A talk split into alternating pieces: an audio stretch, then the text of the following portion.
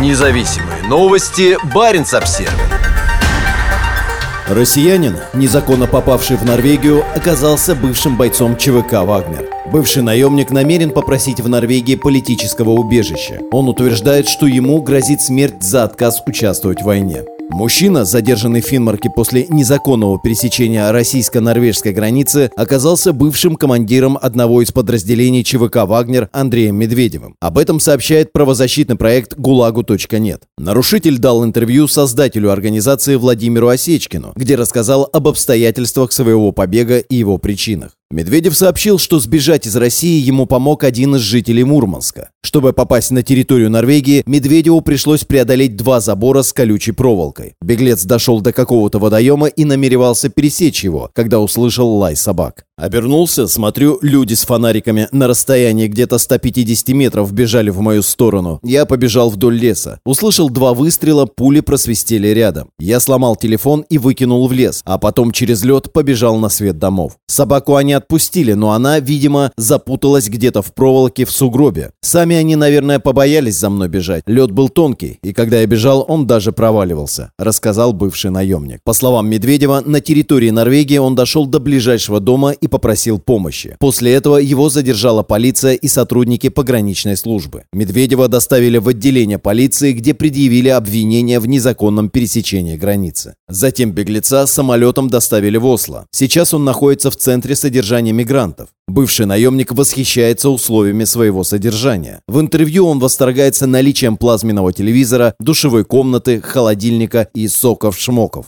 Медведев заявил, что намерен обратиться к властям Норвегии с запросом на политическое убежище. Я опасаюсь мучительно умереть. За мной гонялись бывшие работодатели, ЧВК «Вагнер», Пригожин и его банда. Они подключали ФСБ России, уголовный розыск. Мне грозила опасность того, что меня схватят, убьют, пристрелят или еще хуже поступят как с Нужиным, бывший заключенный, которого предположительно убили кувалдой, сняв казнь на видео. Примечание редакции. Очень надеюсь, что те показания, которые я дам, сыграют ключевую роль в расследовании против самой компании по фактам массовых расстрелов. Что многим матерям, сестрам, сестрам, братьям, дочерям и детям мои показания помогут найти своих мужей, а может и добиться мести в отношении Вагнера за смерть близких людей. Готов ли ты будешь сотрудничать с международным расследованием, давать показания на следствии и в суде? Спросил Владимир Осечкин. Да, конечно, готов. Ты своими глазами видел, когда происходили групповые расстрелы тех, кто отказывается принимать участие в войне и тех, кто не слушался командиров. И ты сможешь помочь определить места самих расстрелов и места захоронений? Поинтересовался собеседник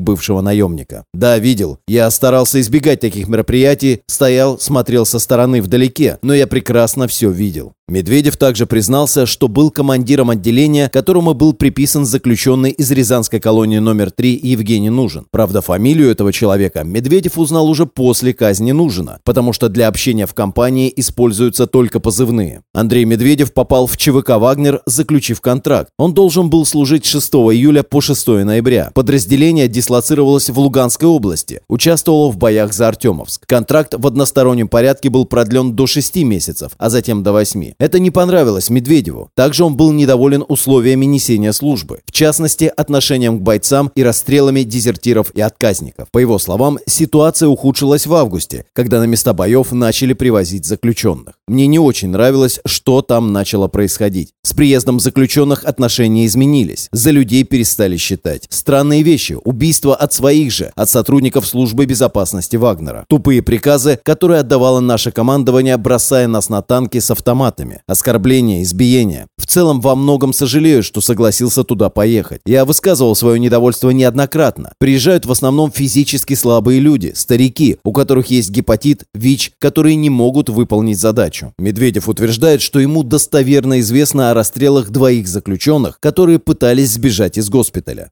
Также он утверждает, что знает о 10 расстрелах отказников. По его словам, казни совершались для устрашения вновь прибывших наемников. Часть заключенных захоронили на месте, на территории ЛНР, и подавали их как без вести пропавших, чтобы не платить родственникам. В декабре Андрей Медведев обратился к президенту России Владимиру Путину в Следственный комитет, Генеральную прокуратуру и ФСБ. Бывший наемник просил провести проверку в отношении ЧВК. Он заявил, что подвергался преследованию, при этом подключая к розыску ФСБ и полицию, а его сослуживцы сослуживцы были задержаны. Я не совершил какого-либо преступления. То, что я отказался участвовать в непонятных маневрах Евгения Пригожина, по мне так это справедливо. Все-таки живем в гражданско-правовом государстве, придерживаемся Конституции и сопутствующих законов, говорит бывший боец Вагнера в своем видеообращении. Как сообщает Русь сидящая, Андрей Медведев – сирота. Ему не удалось получить профессиональное образование, он отслужил в армии, а через некоторое время оказался в местах лишения свободы из-за грабежа. В колонии он якобы пытался отстаивать права заключенных. Независимые новости. Барин обсервис